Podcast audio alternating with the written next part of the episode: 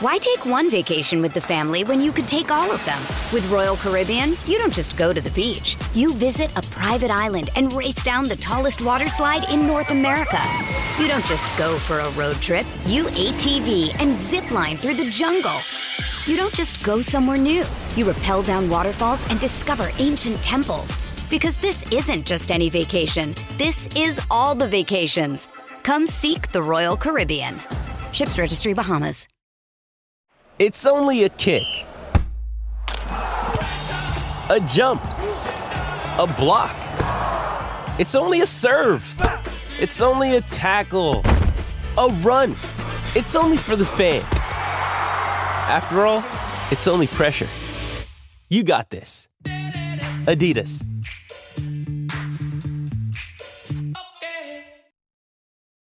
This episode is brought to you by Hyperice, the leader in advanced warm up and recovery technology. They have tons of innovative products, like Venom heated wearables to help soothe sore back muscles, Normatec compression boots to speed up recovery and increase circulation, and Hypervolt massage guns to improve mobility. Loved by athletes like Naomi Osaka and Erling Haaland. Try them yourself. Get 10% off your order with the code MOVE at hyperice.com. Survivor 46 is here, and so is On Fire, the only official Survivor podcast. And we have a twist this season. The winner of Survivor 45, Dee Valladares, will be joining us every week. We're going behind the scenes of the biggest moments, the how and the why things happen, and the strategy and analysis you can only get from someone like me, a Survivor winner. Listen to On Fire, the official Survivor podcast, wherever you get your podcast.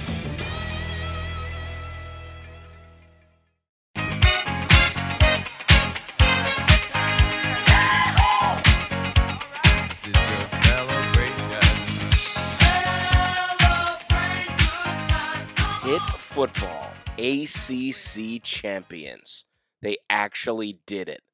Hello and welcome, ladies and gentlemen, to a brand new episode of Unscripted, the Cardiac Hill podcast. I'm your host, Corey Cohen, and you know what we're talking about today Pitt football winning the ACC championship over Wake Forest. What an absolutely incredible achievement. Uh, so, a, a whole lot to talk about in this episode. We're going to be talking about, uh, you know, sort of a rundown through the game, what the thought process was, uh, the key players in this, uh, you know, the the experience down in Charlotte, Kenny Pickett, uh, Pitt's ranking, the the Peach Bowl, everything we're going to be talking about. So first, uh, let's just look at this from sort of a wider perspective, and and then we'll get into the game. This is absolutely incredible. I legitimately never thought that Pitt would win the ACC. I was a student at Pitt when it was announced that they were going to join the ACC. I was a freshman. And my junior year was the first year that they were in the ACC. And when that happened, I didn't think there was any shot that, that Pitt would ever win the ACC championship because you looked at the teams at the time and you looked at Pitt at the time. Pitt was six and six, and they seem to always be six and six. Compare that to it was before Clemson got huge. Clemson was good, but Florida State was amazing, and Virginia Tech was a really good program, and Miami was a good program, and I just didn't see a way that Pitt could actually win the ACC. And then, especially when Clemson uh, started going on their run, I really didn't see how there'd be any way that Pitt could win the ACC. Because for years and years, the uh, I, I believe, in fact, I believe it was, it might have been, I think I saw a stat that it said 10 years where the Atlantic champion won the ACC. It was, it was either Clemson or it was Florida State. Whoever won that division would beat the team who that won the Coastal and go on to, to be the ACC champs. Well, because of that, because of the other programs, because of Pitt, I thought, okay, there's a chance they win the Coastal, but it's not going to really amount to anything. And that seemed to be the case a few years ago when Pitt made the ACC championship, uh, when they made it to the game. They won the Coastal. It was a really good season, but no one thought they were going to beat Clemson in that game with everything on the line. and they didn't, and it wasn't close. But this year, something was special. Something was incredibly special with this Pitt football team, and they proved everybody wrong. And they went out there and they won the ACC, and they they were the best team in the ACC. This was not even if Pitt had somehow beaten Clemson a few years ago, where okay, you win the conference, but no one actually thinks you're the best team. This year, everyone knows that Pitt was the best team in the ACC. They played Clemson s- straight up and they won. They won comfortably. They beat Clemson down. They played Wake Forest, the team that for most of the season was the best team in the ACC, was the highest ranked team in the ACC, and they beat them down. Pitt is without a doubt the best team in the Atlantic Coast Conference this season. No question about it. And that's amazing. I did not think that would happen. I did not think there'd be a season where Pitt wouldn't just be better than Miami and Virginia Tech and North Carolina, but that they would be better than Florida State and Clemson. Uh, that's just uh, incredible. And they did it. They won the ACC, and it really is a remarkable achievement. Did not think it would happen, uh, and uh, and all the credit in the world to uh, to those that made it happen. So, what we're gonna do now is we're gonna sort of go through the game and the thought process during it. Now, I was at the game. If my voice sounds a little bit different, it's because I lost it after the game, or you know, on Sunday, uh, and so uh, it is uh, recovering.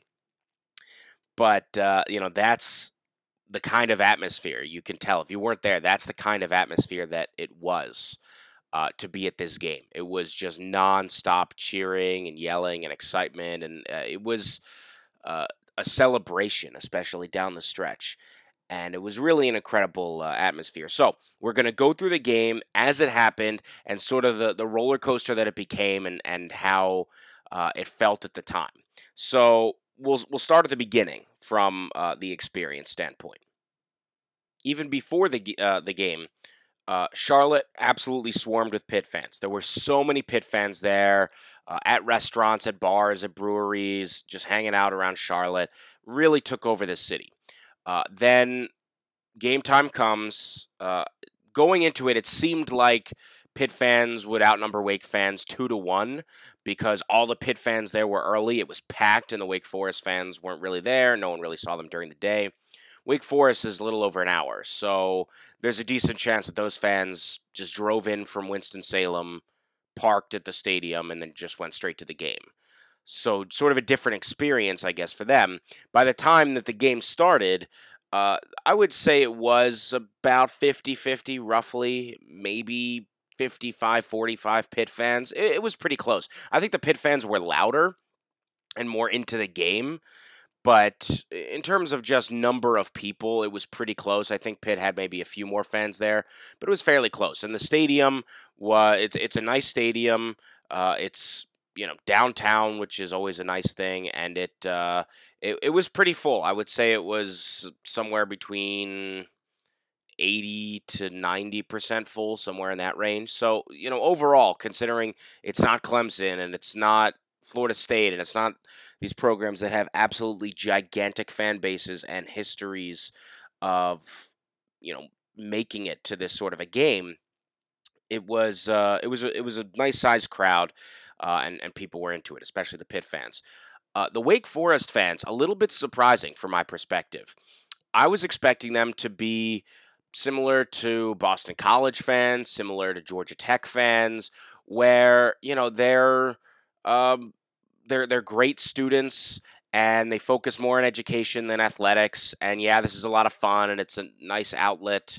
Uh, but at the end of the day, they're not going to uh, you know get too over the top. They're not going to get too uh, out of control or anything like that. Uh, you know, I, I thought it'd be I thought it'd be kind of a similar fandom to to Pitt in that you know they don't expect too much and something like this happening is really incredible and you know they're going to go enjoy it and, and have a good time what i experienced from most wake fans was was awful. I, I'm not even gonna lie. It it was really out of control and really uh, classless. Um, I mean, there. I don't know if it has anything to do with sort of the the stereotype, ironically, of of Wake Forest people being sort of a higher class and a more privileged class, uh, and if that carried over at all. But for whatever reason, it just was not uh, a friendly uh, bunch for the most part. Uh, now, obviously, that it's a generalization, but from what I saw, that was a good amount of what I saw. There were a great many Wake fans who I saw who, you know, I didn't interact with. You just walk past them in the concourse. So, you know, I can't say anything about them. Uh, there was a Wake Forest fan uh, next to me, to my right, who uh, was middle-aged uh, gentleman, and his daughter was in her 20s and 30s, and they were there together. Uh, and they were incredibly nice, and they were great, and they cheered on their team, and and you know just had a nice time, and they were nice to talk to. Uh, they drove down from Greensboro, and and you know good for them. They were great. They were absolutely lovely. But there were some others that just were were out of control. I mean, there there were. Uh, it's funny. There there were sort of two ends to the Wake fans. Uh, on one end of the spectrum, the person sitting directly in front of me spent about half the game, about 50% of the time, uh, on his phone looking at his stock portfolio and scrolling through all these different stocks. It was absolutely bizarre. Like during the game, like critical moments. And there were some times when he'd watch the game, but then other times he was just scrolling through his stock app. Pretty weird. Uh, and then there were other uh, Wake fans who, again, just really unpleasant and out of control. Uh, there was a person who the, the seats behind me were empty for most of the game. There was a person who, at a random point, uh, you know, midway through the game, just came up to the seats behind me, uh, and and my friends, and he just knocked my hat off my head, and then he just started like making a ton of noises and like trying to get a rise out of us. He, he was really drunk. Um, but just you know being antagonistic, just being a jerk. Like I, I just don't understand why a person would do that. Like why you go out of your way to go up to someone from the other fan base and like just try to antagonize them or get a rise out of them. It just seems stupid. Uh, but that was one experience. Uh, there was another, the worst experience. There was a person a few rows in front uh, who was absolutely terrible. Uh, I, I, believe the section was 256. So if anyone's listening was in that section, it was actually 253. My apologies, 253. So if anyone was in 253, you'll know exactly who I'm talking about. Uh, he spent most of the game turned around, not wa- uh, you'd watch the game and then he would turn around, antagonizing Pitt fans uh, and pointing them out, and uh, just again like antagonizing strangers. It's just such a weird thing to do and this guy uh, was absolutely hammered. He was in his 20s, I think, maybe 30s, I don't know. His dad his dad was with him. The dad was also drunk, was also trying to start fights with people. Both of them were just trying to start fights, which is just such a weird thing to do at a football game. And and stupid, but that's what they were doing. They were trying to start fights. Uh, and later in the game, as it became a blowout and they're starting to leave, and these people are drunker and drunker, and you know the, the the dad was telling the kid to leave he said okay let's go and then someone in my row was sort of playing into this guy and saying okay you know bye and sort of like waving him off um, and this guy lost it he ended up coming up to our row uh, and trying to start a fight and trying to drag the person out like into the concourse where they would have a fight uh, the person would not go uh, he then threw a beer bottle at our row um, a Bud Light beer bottle, and uh, it hit one person. It got beer on a couple others, including myself. Uh, there was a child seated right in front of us. Uh, just absolutely absurd. And I'll mention security at the stadium seemed to be non existent uh, on the inside. Um, so, yeah, really, uh, in that aspect, um, just completely dropped the ball. A lot of Wake fans were incredibly aggressive and antagonistic, and no one seemed to care um, in terms of stadium staff and, and trying to keep things you know civil. Just didn't seem to matter. Uh, I, would say maybe one of the the worst marks on the Wake fans was early in the game. A Pitt player got injured, and they started uh, doing a chant. They did their their Wake Forest chant uh, while the player was on the ground injured, uh, which is pretty messed up. There's a guy injured on the ground. It's like universally known. You just sort of stay quiet and respectful. And we gets up, you know, the person gets up, then you give them a, a nice applause, and then you you know sort of go back to what you were doing. So the first time they did a Wake Forest cheer, and then the second time they did another Wake Forest cheer, and then by the third time, the second that a Pitt player would go down, they just automatically started booing. Which is absurd to boo an injured player. Even if you think, well, maybe he's faking it, you don't boo an injured college student down on the field. Like eh, to me, that's just absolutely absurd. So uh, that was the experience uh, that people had with Wake fans. And then talking to Pitt fans during and after the game, everyone seemed to have generally the same experience. That everyone going into it thought that they were going to be nice and chill and friendly, and that everyone was shocked at how ornery they were and how hostile they were. Uh, and I'm shocked too. I would have guessed that they'd be one of the most pleasant fan bases in the ACC. Uh, instead, they might be the least pleasant uh, that uh, that I've encountered so far. Um, just really bizarre, absolutely surprising. But uh, most of the interactions that I had uh, with Wake fans at the game, just really antagonistic, and they were very hostile and uh, and just not what I would expect at all from that sort of a school. So during the actual game, uh, you know, just taking a look at, at how things went, uh, of course, we'll start off with the fakes, the uh, fake slide from Kenny Pickett, the now infamous fake slide. To me, that was incredible. It's not in the rule book that you can't do that. Um, it, it's not. It obviously wasn't plan- like he initially planned to slide. It was not oh, the whole time he was planning that. I mean, he said himself, he's never done that before in his life. And I don't even think you can really plan for that. It's just not a normal, natural human movement. But he he was going to go down. He saw the defenders pulling up. They weren't, you know, they were stopping their run. And so then he stopped. Uh, he stopped the the motion that would lead to him sliding. He did not begin the slide. He wasn't. He did not have a leg down. He simply did what you normally do when you're going to begin to slide, and then he decided he wasn't. And that's a great move. That's absolutely incredible. It was legendary, and then of course he runs it in for a touchdown. Uh, it's not his fault that there's nothing in the rule book saying that you can't start to begin the motions. I mean, even if it were, it's remarkably subjective. I don't know how it would be policed moving forward, but to say that you can't initiate because it's one thing to say start a slide, but he didn't really start the slide. Uh, so you know wh- when one leg buckles, that's when the play is dead. I mean, it's just absurd. And if the defensive players from the Demon Deacons stopped running, that's on them. I mean, the the rule says that you can't tackle a player who is sliding. But once they begin their slide, it doesn't say that you just stop running. I mean, you you still that's on them that they stopped everything. All you just have to do is not tackle the player.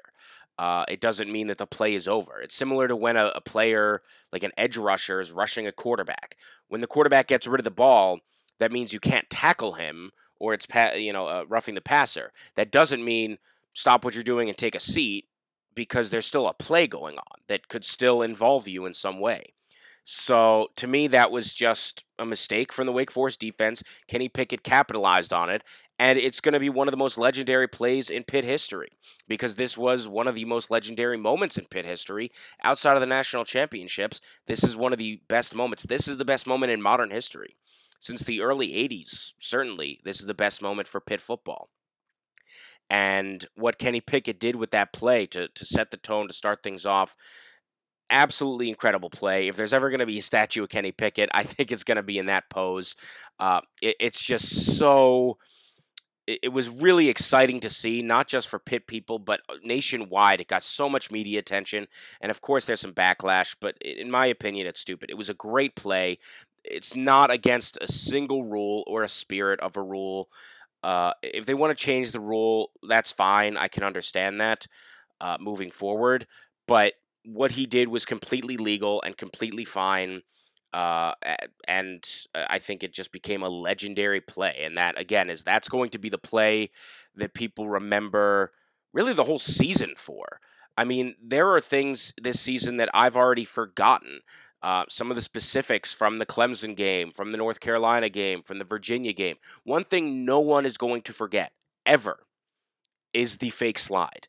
Just absolutely incredible, and uh, and so that is going to be probably the defining play of the season.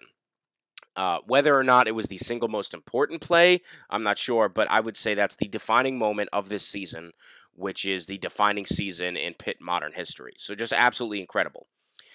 So then the second drive, Wake Forest offense takes over. Sam Hartman and the offense, they're rolling, and the Pitt defense does not look good. They're giving up penalties. Uh, there are some injuries. Uh, early on, Calijah Kancey got hurt, and that looked bad. And then Wake Forest just marches down the field and they score a touchdown. So now it's tied 7 7. There are still like 11 minutes left in the first quarter. I mean, it's really early.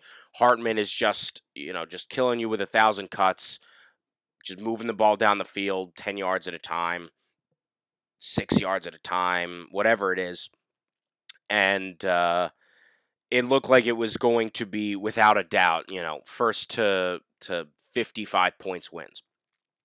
Then Pitt gets the ball back. Uh, they go down the field. They have some creative plays. There's a, a screen pass uh, to the left side that was excellent. Rodney Hammond and and they run it into the end zone and it's a touchdown. Pitt's up 14 to seven. Next play, Wake Forest gets it back, and uh, the defense again just collapsed. They really did not look good, and it was to the point that Pitt fans just thought, yeah, that this is not going to be a good game because if uh, Kenny Pickett makes a single mistake, in fact, it was really the next drive, I should say, when the vibes really started to go downhill. Because at that point, it looked like, okay, this is a shootout, and whoever doesn't score a touchdown first, that's going to be the team that loses. So then Pitt gets the ball back, 14 14. They work the ball down the field but there are some uh, some questionable decisions, uh, and there was um, uh, a chop block called against Pitt. Anyway, they ended up having to kick a 49 yard field goal, and it was no good, which is not too surprising. So at that point, Pitt is the first team that had the ball that didn't uh, get a touchdown with it, didn't score at all. Then Wake Forest, the very next drive, does what they did all game long, which is again, six yards at a time, 10 yards at a time. They just move the ball down the field. There was a pass interference called on Erick Hallett, which I think was a terrible call. I thought he was playing the ball perfectly fine, and but they call pass interference, and that moves the ball down further. And then uh, Wake Forest gets a touchdown. And at that point, I think everyone thought this is not going Pitt's way. That there's no way that Kenny Pickett can keep up with the pace that Sam Hartman and the Wake Forest offense is going. The Pitt defense looked awful, looked really, really bad. The officials had some questionable calls that benefited Wake Forest early. I think a lot of people uh, on Twitter, a lot of people in the stadium, just a lot of people in general thought this is not going to go well. And uh, and then the next drive, Pitt has the ball on offense. Uh, there was uh, a high snap, I believe, from the center, Owen Drexel, who did not have his finest game. There was a false start penalty. Pitt had to punt it away. Uh, it was rough. And I think if Wake Forest had, if you talk about alternate timelines, alternate universes, if Wake Forest then gets the ball back, scores a touchdown, and goes up 28 to 14, I'm not entirely sure if Pitt recovers. I'm not entirely sure if Pitt wins that game. Um, but Pitt ended uh, that uh, that second that first quarter and into the second quarter with an interception. Uh, it was a, a, huge interception for the Panthers, where again I, I think there's a decent chance that if Wake Forest goes up 28-14, that's it. But Marquise Williams got a big interception on Sam Hartman, uh, and that really seemed okay. This defense isn't just going to be walked all over; they will be able to get a stop. Uh, the next drive. Pitt has the ball Uh, it ended up being a turnover on downs. They went for it, which um, I am fine with the decision to go for it instead of try to kick a field goal. The play call, though, from Mark Whipple was very frustrating. Where fourth and one, and he's done this quite a few times this season. Fourth and one, people expect a run, so you drop back and you pass deep, and Jordan Addison's wide open, and that's how you score a touchdown. Well, the problem is you've done that multiple times. So Wake knew what to expect. So it ended up just being uh, reverse psychology in reverse, where Pitt thought that they were going to use reverse psychology, but Wake already knew what they were expecting. So the best thing to do when it's fourth and one is to hand the ball. And by the way, Israel Abanikanda at that point had been in the game running well. At that point, you hand the ball off to Izzy and you get the first down. But they didn't do that, and it was a turnover on downs. And that also could have been a turning point in the game if, again, next drive, Wake goes and scores a touchdown and goes up by 14 points. Well, from then on, the defense really stepped up. Uh, really, actually, the drive before. After Wake scored their third touchdown, the Pitt defense was absolutely remarkable, which is shocking. If you could go back to any person watching that game after the first three drives where Wake Forest scores three touchdowns and say, Pitt defense is not going to allow another point this game. And not only that, the Pitt defense isn't going to let Wake cross the 40 yard line. They're not even going to let Wake within field goal range, within far field goal range. They won't even let that happen for the rest of this game. You would have been committed into an asylum. I mean, that's how insane it sounded. The defense was so bad. I've never seen anything like this. So bad for the first three drives and so good for the rest of the game. It's absolutely amazing how they were able to turn it around, but that's what they did. And credit to Randy Bates and Pat Narduzzi for making adjustments. That's been a criticism, was that they couldn't make adjustments. But they did, and they really focused on getting after Sam Hartman and pressuring him. And they got the interception, and they forced a punt, and they forced a punt, and they forced a punt. They really got after Sam Hartman by pressuring him, by not giving him time, by sacking him, by bringing him down. And so even when the offense was struggling, the defense kept the team in it. And again, after the first good chunk of the first quarter, when Pitt scores two touchdowns and two drives, two touchdowns and two drives, Wake scores three touchdowns and three drives. If you told anyone that Pitt's going to win this game because of their defense, the defense isn't going to allow another point or another trip past the own, the, the Pitt 40 yard line, you would have been viewed as an insane person. But they turned things around completely. It was like Dr. Jekyll and Mr. Hyde. The Pitt offense started out red hot and then they just fell off. The Pitt defense started out horribly and then they turned it on. And it was really shocking to see because I did not expect that. I did not expect there to be such a massive turnaround where Pitt would go from horrible on defense to really incredible. And then that gave Pitt time where, you know, on offense, uh, Kenny Pickett had a passing touchdown to Jared Wayne. Uh, they they kept forcing punts from Wake, and then uh, late in the half, even though there was some, I'll say it, some pretty bad uh, clock management from Pat Narduzzi in terms of using the timeouts, they were able to march down the field in the two minute offense, really more like one minute offense, get the ball into field goal range, and Sam Scarton hit a 41 yard field goal. I mean, that was to go into to halftime leading after playing not a very good game uh, for a good chunk was pretty incredible. And then starting in the third quarter, again, it looked to be, uh, you know, again, grind it out. It was uh, wake punt and then a Pitt punt and then wake punt and then a Pitt punt and wake and Pitt and just go back and forth. And this whole time, Pitt's leading by three points and no one's comfortable. And then comes the defining plays of uh, the game. Uh, Erick Hallett gets a huge interception to give Pitt some great field position.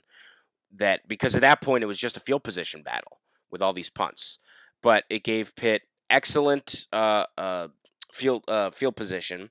Then Pitt had the ball at the 50. Israel Abanikanda came in the game, ran really well. I mean, he is such a talent. He's he's got to be in the game moving forward. He is the leading running back. He has to be. Uh, so he came in and he started running really well, and they really established a run game. He ended up getting a rushing touchdown. Then uh, maybe the second biggest play of the game in terms of you know momentum. There were three monumental plays. Kenny Pickett fake slide is one. This is number two, which is so now at this point Pitt's up ten. People still don't really feel comfortable. Uh, it's it's it you know late in the third quarter, early fourth quarter, but people don't really feel comfortable. Wake has the ball again. The Pitt defense is getting pressure on Sam Hartman. He throws a duck. It's intercepted uh, by AJ Woods. He runs it. This was at about the uh, 50 yard line, and he runs it all the way to the three yard line. I mean, it was just incredible. He ran it so far. The blocking was great from defensive players. It was excellent blocking, and he made it all the way to the three yard line. And that stadium, Bank of America Stadium, was absolutely rocking. Again, the three biggest plays the Kenny Pickett fake slide blew the lid off the place.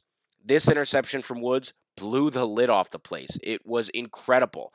And that was the first moment that I think Pitt fans started to accept that this might happen.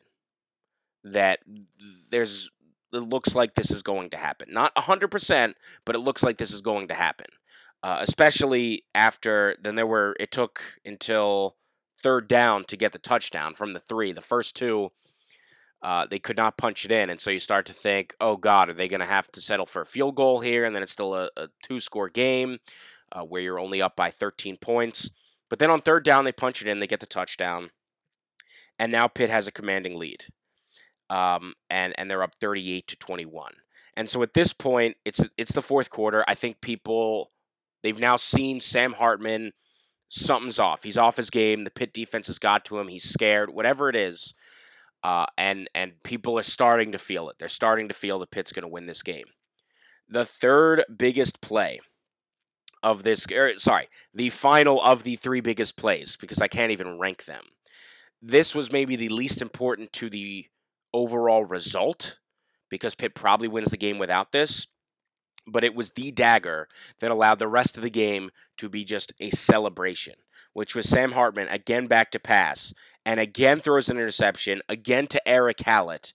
And at that point, Hallett has a clear field in front of him, runs it all the way down. It's a full pick six, touchdown, and Pitt now up 45 to 21.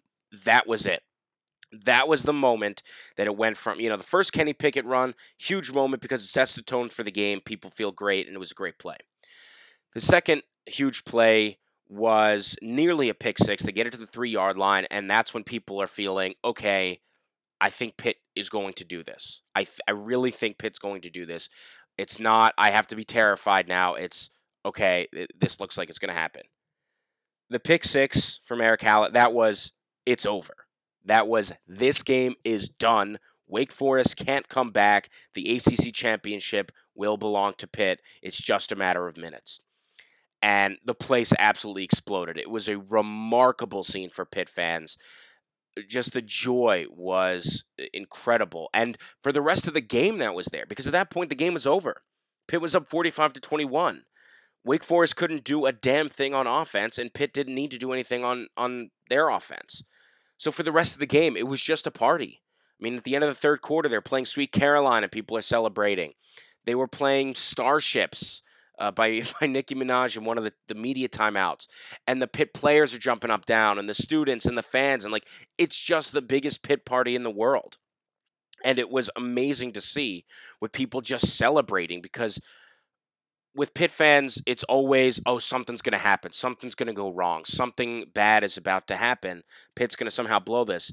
At that point, there were no thoughts there everyone there was just celebrating. Everyone there was just happy, and they got to bask in the enjoyment that hey, Pitt is really good and Pitt is going to win the ACC, and it was like nothing I've ever seen before, where people it was just pure elation that people could just celebrate and unwind and not have to worry about well what way can Pitt lose this. They just got to celebrate and enjoy Pitt football and enjoy what they were seeing.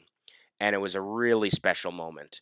And it was like that for the final, uh, really almost the entire fourth quarter was like that, really, uh, where nothing happened and people were just celebrating and it was a big party. I mean, it was just an incredible sight to see with all these Pitt fans, for once, not being neurotic, not wondering how this is going to go wrong, but just getting to celebrate. It was a really special moment and uh, you know, so so overall, then you know, the whistle blows, the final teams run out on the field, trophy ceremony. They play Sweet Caroline again. They do the alma mater at the end. Again, it just became like a 45 minute long, 30, 45 minute long, massive Pitt celebration.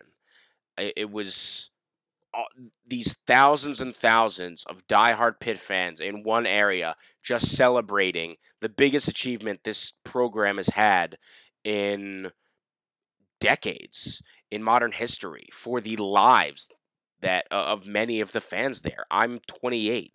This has never happened uh, in terms of uh, you know Pitt football. It's just never happened, and so uh, you know for this to to for them to accomplish this really is uh, something remarkable. And uh, you know, again, all the credit in the world because uh, I I didn't think it would happen. I think a lot of people there didn't think it would happen, and that it finally did when it became clear. And Pitt fans had the whole fourth quarter and post game and all that to celebrate. And still now, uh, it's really really special, uh, and and it was really special to see. So hats off to everyone who made this happen. Hats off to, to Chancellor Pat Gallagher, to Athletic Director Heather Lyke, to head coach Pat Narduzzi. He he did the thing that no one could do. He did the thing that the beloved Dave Wannstedt couldn't do. I mean, this really is incredible. And yes, there were some mistakes. Yes, you know, the defense looked bad early and people were questioning that. The clock management toward halftime. But ultimately they got it done.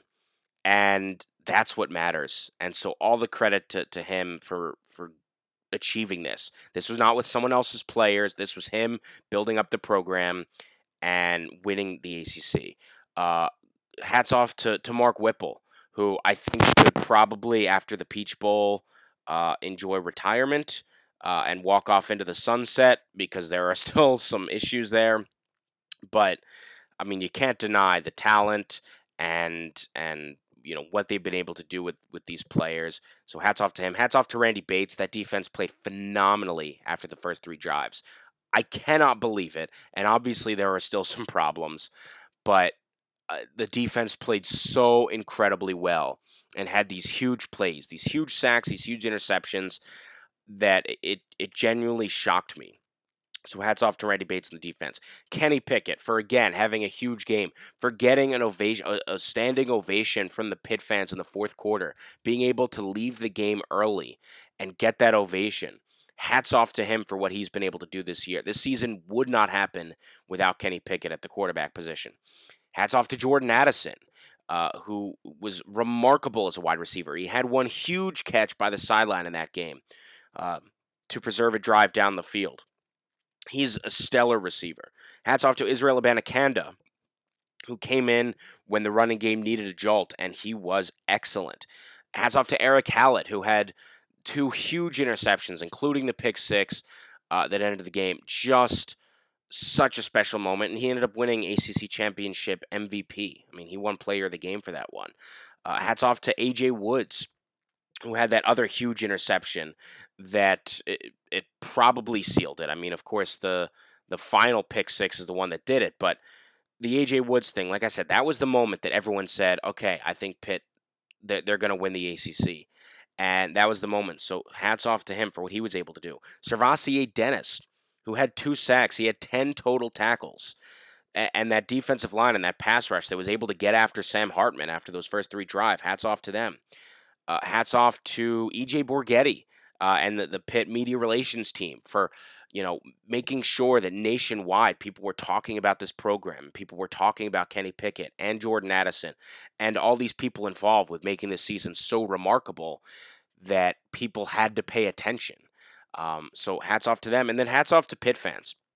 This is uh, such a it, it- it's so unique being a Pitt fan because almost all the time it's despair and people were uh, you know for for years and years they were hoping they were praying they would hope that something would happen thinking in the back of their minds that it never would. But in this game in this season something happened that will validate Pitt fans for the rest of their lives which is if you're a Pitt fan, it's not just, hey, I root for this team, and yeah, they were really good back in the day, but I've never seen it. And, you know, being a Pitt fan sucks because you always root for them, but they always let you down. It's this was the validation. This was a season giving you what you wanted and giving Pitt fans what they deserved. For a group as dedicated as Pitt fans, for all those fans to make it down to Charlotte, plus all those that couldn't get down but were watching from home, to be able to to celebrate this team it's really incredible. And so hats off to Pitt fans for being Pitt fans and having it pay off and getting that reward because Pitt fans deserve it. They're so passionate. And for so long, it was just, you know, gut punch after gut punch. But finally, you know, things went their way and Pitt fans got to celebrate this season and this game. And they're ACC champs just as much as uh, the, the, the, players and the well maybe not just as much as but i mean certainly a, a, major part of it where the fans uh, you know, being at this game and being there all season long and cheering on this team and their support to the program. If you're a Pitt fan, you've stuck with this team for as long as you have, whether that's a few years, whether that's your entire life. Um, I, I mean, hats off to you for, for sticking with Pitt and then for Pitt finally being able to repay the fans uh, all that dedication. It was really a special moment. Uh, we're going to take a very quick break, then we'll come back just to talk about some awards, some rankings, the bowl game. Uh, I know this is running long, but that's what happens when you win an ACC. Uh, so we'll be right back. Stay tuned to Unscripted. Why take one vacation with the family when you could take all of them? With Royal Caribbean, you don't just go to the beach. You visit a private island and race down the tallest water slide in North America. You don't just go for a road trip. You ATV and zip line through the jungle. You don't just go somewhere new. You rappel down waterfalls and discover ancient temples. Because this isn't just any vacation. This is all the vacations. Come seek the Royal Caribbean. Ships Registry Bahamas.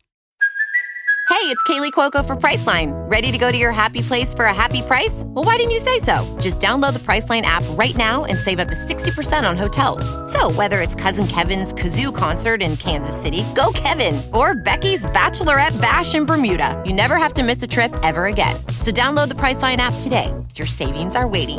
Go to your happy place for a happy price. Go to your happy price, Priceline. Okay, we are back. Uh, couple notes, news and notes. Kenny Pickett, officially a Heisman finalist. Something that we've been banging the drum about all season long. This guy has to be a Heisman finalist, if not win. Now, the winning seems to be off the table. Bryce Young had uh, a great final drive against Auburn in the last regular season game. Overall, in that game, I insist he wasn't great, but at the end of the game, he played really well. The thing that really nailed it, though, was in the SEC championship against Georgia. He was phenomenal. Uh, now, ultimately, if I had a ballot, I still think I'd probably vote for Kenny Pickett because their stats are similar, and ultimately, you have to look at what they've done with the talent around them and and how valuable they are to the team. And if you put Kenny Pickett in the Bama system, or if you put Bryce Young in the Pitt system, what would happen? So I, I think Penny, Kenny Pickett has done just as much, but with a lot less. So I think I'd vote for him. But Bryce Young has been excellent. He's going to win the Heisman, and, and credit to him. But Kenny Pickett, what a season. And to be a finalist, the first Pitt finalist for the Heisman since Larry Fitzgerald in 2002, that is an honor and it's a privilege. And he gets to go to New York and be celebrated by the whole college football world. Uh, mazel tov to Kenny Pickett. Uh, Just really happy for him because he deserves it. Now, other Panthers have deserved it too. Aaron Donald did, James Conner did, but Kenny Pickett 100% deserves to be a Heisman finalist, and he officially is. Uh, so that's just great news for him. Also, Biletnikoff Award. Jordan Addison, that's coming up. I think he has to win. I think he's the favorite. He, he's been remarkable. He proved it in that ACC championship with that stellar catch by the sideline. He got two feet in. That's an NFL catch, not just a college football catch. Uh, he's got to be the Biletnikoff winner. Uh, Pitt's ranking. Now, ultimately, Pitt, it, it's about celebrating at this point. It's about being happy. They're still ranked too low. I, I'm sorry. If the if first of all the AP poll is atrocious because they have BYU uh, above Pitt. That's absurd. I mean, Pitt is 11 and 2, BYU is 10 and 2. BYU's not in a conference, therefore didn't win a conference championship. And they they're yeah, they they beat Utah, but I mean, outside of that, they don't have a good win. So I just don't understand how anyone could have BYU above Pitt. So the AP poll is terrible. You don't really have to care about that because it doesn't matter. Uh, the the playoff rankings poll has Pitt at 12, which is the lowest of the New Year six New Year six teams. Uh, I think that's a bit too low. I would have Pitt. You could make the case for Pitt to be somewhere around seven and eight if they really are valuing conference championships, which they say that they are, and is in their criteria that that matters a lot is conference championships. But even without that being the kingmaker, you know, okay, Ohio State, I get it. Baylor, I get it. Ole Miss, I get it. Uh, Oklahoma State, to some extent, I get it. Michigan State and Utah, I, I don't know. I, I mean, I know that Michigan State, they've got maybe the best win of the season by beating Michigan. But I mean, ultimately, they beat Michigan, but that's their one great game. Uh, I, I don't think they're a phenomenal team. I think they're a very good team, but I don't think they deserve to be ranked ahead of a conference champion with the same rank. In fact, a half a game better. Pitt is 11 and 2, Michigan State is 10 and 2. And yes, you beat Michigan, and yes, that's an incredible win. Michigan sort of choked that game away, and it's a huge rivalry. But you know, okay, you that win, all the you know, you get credit for it. Outside of that, their best win in the non-conference was against Miami. Miami's not that good this year, uh, and in the rest of the Big Ten, uh, they beat Penn State by three points. Penn State was bad this year, uh, and they got destroyed by Ohio State. So I just don't. I mean, if they score four fewer points against Michigan or five fewer points against Michigan, uh, you know, that's just a mediocre, like a mid level team. So I don't think Michigan State should be above them. And Utah, I don't get that either because, yeah, they have a conference championship, but so does Pitt. And the ACC might not have had as good of a team as Oregon this year, at least as Oregon seemed to be for much of the year. But the ACC was a deeper conference, and Pitt is a full game better than Utah. Pitt is 11 and 2, Utah is 10 and 3. So I don't know how you say two teams that both won conference championships, one team has a full better full one game advantage over the other in terms of record that you could put Utah ahead of Pitt. I mean, they lost to San Diego State and San Diego State ended up losing their conference championship. They're not a great team. They lost to BYU. BYU's good, but they lost to Oregon State. Oregon State, not very good. And yeah, they beat Oregon twice, but Oregon down the stretch started looking pretty bad. So I just don't understand how two teams with very similar resumes, but one of them is a full game better. I don't know how you have them behind. So to me, it's insane that Pitt is 12 instead of 11 and maybe even 10 you could even make the case to have them above Oklahoma State, in my opinion. But to have them, you know, behind Oklahoma State and Michigan State and Utah at 12, to me, that's just absurd. I mean, ultimately, you've got a chance coming up uh, to, to move into the top 10, but I just think it's insane that they're at 12 right now. The chance coming up, it's going to be the Peach Bowl. Uh, coming up again on December 30th. It's a Thursday. Uh, it's not ideal, but uh, you know, it's just a weird schedule this year because New Year's Day falls on a Saturday, which means normally college football has two big days to, to show off. They've got the Saturday around New Year's, plus they have New Year's Day. This year, because it's the same day, you really only have one big day to show off.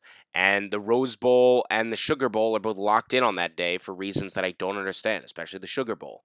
So that means that the college football playoff is going to be played on New Year's Eve, where people aren't paying attention to college football because they're just drinking and celebrating and watching Anderson Cooper. So the college football playoff is on Friday, the 31st. The best rated games are going to be on Saturday, New Year's Day, uh, even though those games don't matter as much. Uh, so Pitt doesn't get the 31st. They don't get the first. Uh, the first would probably be, in fact, it would be ideal. They don't get the first, but they do get the 30th, where the NFL is not playing. It's a Thursday night.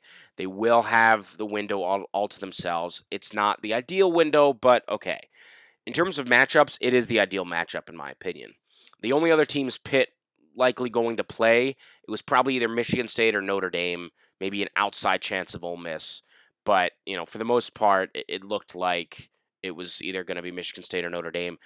Pitt plays Notre Dame every few years. You don't need to see them again. And Michigan State, you've got the intrigue of it being, you know, the Pat Narduzzi Bowl, the the place where he coached for so long as the defensive coordinator, versus now the place where he's been head coach for so long. So there's that connection. And also, it's just a great matchup for Pitt. Michigan State, their entire offense comes from the running game, comes from Kenneth Walker, who's a great running back, but Pitt is excellent at stopping the run game. And then Michigan State on defense is terrible at stopping the pass. And Pitt is has maybe the best quarterback in the country and maybe the best pass offense in the country. So this is just an incredible matchup for Pitt. So overall, I think it's a winnable game. It's a big game. I, think you couldn't ask for too much more until there's an expanded playoff and and Pitt gets the eight seed or the twelve seed or whatever it is again and has to play Alabama or Georgia or whoever in the first round. You know, there's pros and cons with both. In that case, yeah, you're in the playoff, but you probably get crushed by Bama or Georgia. Whereas here, you can finish the season with a win. So I, I see benefits to both. Either way, there's no expanded playoff yet. So this is literally the best thing that you could hope for. And they're going to get it. They're going to get a chance in the Peach Bowl against Michigan State and a good chance to win. And if they do that, they'd finish the season on a win in the top 10 in front of a national audience. It'd be a, really special way to wrap things up. And uh, finally, before we go, Pitt Volleyball. Huge shout out to them. They got a win literally, I think, as the Pitt football game was being played they beat Penn State in the NCAA tournament. They knocked out Penn State, bitter rivals. They knocked them out, and they moved on to the Sweet 16 of uh, NCAA uh, volleyball. So just a, a, huge run they're on. And for Pitt volleyball, they've been great for years, but it's finally time for them to win a national championship. I think they could do it this year. So we're going to keep an eye on them because they are on such a roll, and they got a huge victory over Penn State. Panther of the week, you can't single anyone out. Pitt football, Pitt fans, you know, everyone, ACC champs, Panther of the week. It's everyone. It's a full team effort, and uh, and so that is where the honor goes this week. Um, so that will do it for this episode. Uh, I want to try something interesting next episode. Uh, I, I want to hear from you, from from Pitt fans, from people who were either watching the game at home or who were there. Uh, what your experience was like. What it was like for you in those moments when Kenny Pickett had the fake slide, when there was the the near pick six from Woods, when there was the actual pick six uh, from Hallett, when Pitt lifted the trophy, uh, when you went out after the game, whatever it is, whatever your experience was, whatever your perspective was, uh, you know, just however you're feeling about what's happened um, so far, you know, this season and what happened that weekend, this past weekend uh, with Pitt football. I want to hear your perspectives. I want to hear your experience. Uh, so here's what we're going to do. If you record uh, a voice memo on your phone, and please keep it to like 30 seconds or less, uh, and then email it to me, uh, we'll play it on the podcast next week, and uh, and and we'll do that. So, like I said, I, I want to hear from you. So, record a voice memo on your phone, like 30 seconds or less about your experience, your perspective, what this means to you, what it was like for you seeing all this happen uh, on Saturday, uh, and then send it to me. My email is C O R E Y E C O H E N. That's Corey E. Cohen at yahoo.com. So send that to me, a voice memo, and uh, you know if I get, get a few good ones, I'll uh, play them on the pod next week as sort of a, a celebration episode for Pitt football. So that's what we're gonna do: is send me a, a voice memo to Corey E Cohen at yahoo.com, C O R E Y E C O H E N at yahoo.com, and uh, if there's some good ones, we will play them on the podcast next week because I want to hear what your experiences were, what your perspectives are, what this means to you. Uh, until then, that will do it for this episode of Unscripted. Uh, want to thank you all so much for joining us for this episode and all season long. Uh, just what a remarkable season! It's been such a joy uh, to to be along for the ride. Uh, the party's not ending. We're still going to be talking Pitt football next week. We're going to be talking about the Peach Bowl. I want to hear from you guys. So it's still going on. Then, of course, into Pitt basketball season. Uh, we're going to be following Pitt volleyball, of course, all that good stuff. Uh, but you know, for now, Pitt football, ACC champs, absolutely incredible. And now's a chance for all Pitt fans everywhere to just celebrate and to be happy. Just pure, unbridled joy. That's what it's all about at this point. Uh, please follow, uh, subscribe to the podcast wherever you get podcasts. Just search for Cardiac Hill and subscribe. Uh, you can follow me on Twitter at Corey E. Cohen. And uh, hope to hear from you uh, this upcoming week. Until next time, I'm Corey Cohen, signing off from Unscripted, the Cardiac Hill podcast, home of your ACC football champion, Pitt Panthers.